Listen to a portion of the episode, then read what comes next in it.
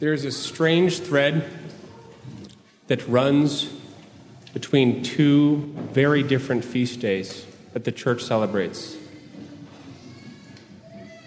Merry Christmas and Good Friday. On Christmas, we might sing the song, God Rest Ye Merry Gentlemen, and hear the words, Remember Christ our Savior was born on Christmas Day to save us all from Satan's power when we were gone astray. Tidings of comfort and joy. Comfort and joy. Strange words to speak on a Good Friday afternoon. And yet, a prayer dating at least back to the time of Saint Ignatius of Loyola, possibly earlier, the Anima Christi, speaks of comfort in this way. Simple.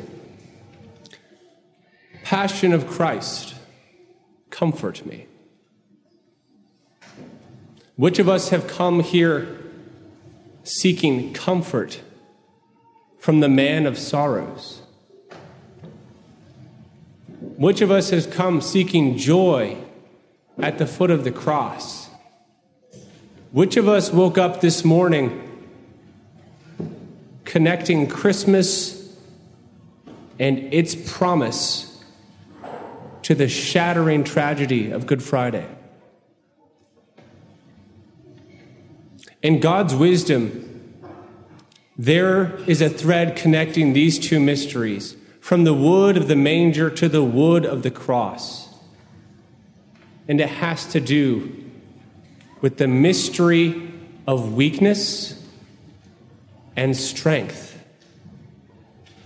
The mystery of God's power to work not despite weakness, not despite the cross, but through weakness, through the cross.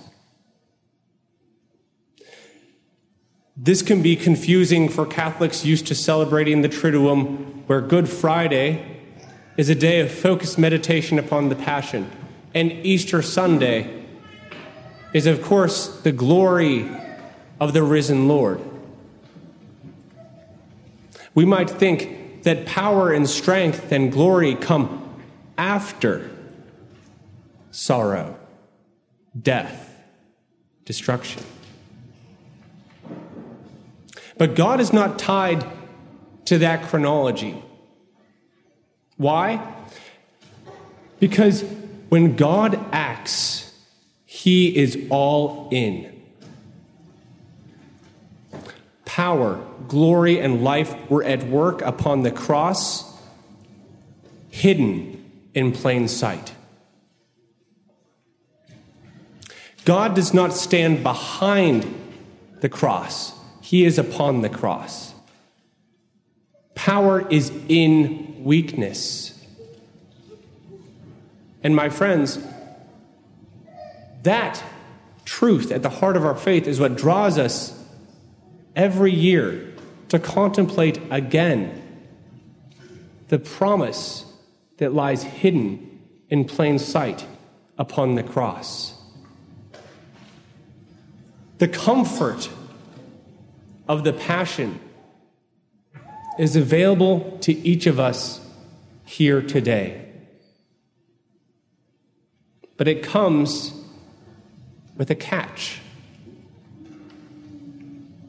We must see in Christ upon the cross ourselves. We must find our own lives inscribed in His death.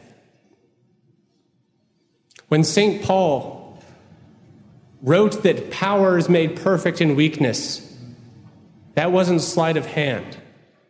When he said, Do you not know that whoever is baptized into Christ Jesus is baptized also into His death? That wasn't sleight of hand. My brothers and sisters, we can't undo our baptism. And for that reason, the way forward, the way upward, the way towards comfort and joy lies through the cross of Jesus Christ.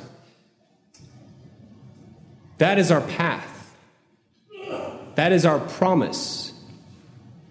And God's promises are never broken. We must find upon the cross ourselves, but also we must find, hidden in plain sight, Christ within each of us. Christ does not stand apart from our weakness. Christ does not save the strong.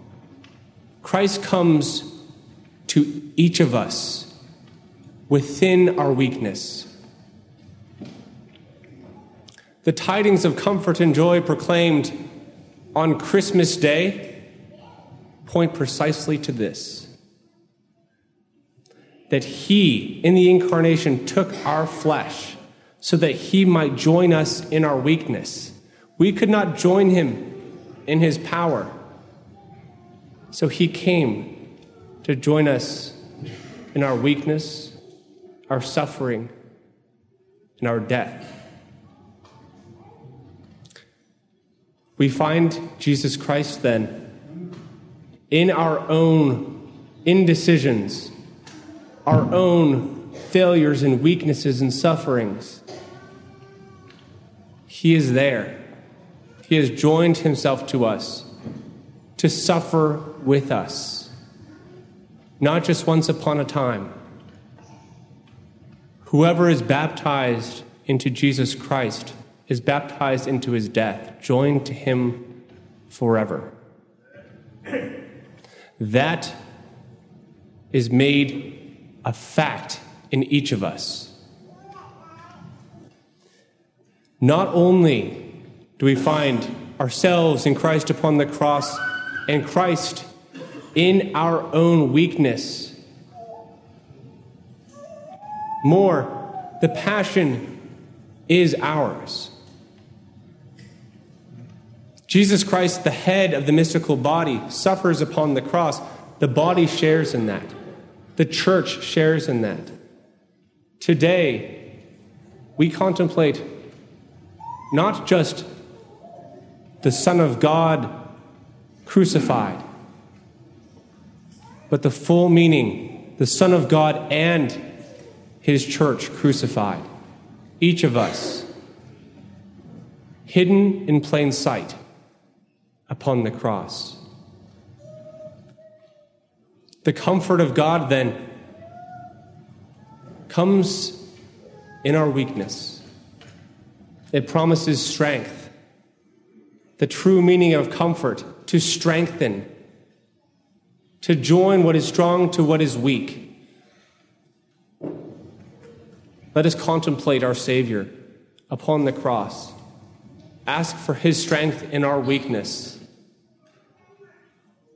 For in our weakness, we are made strong.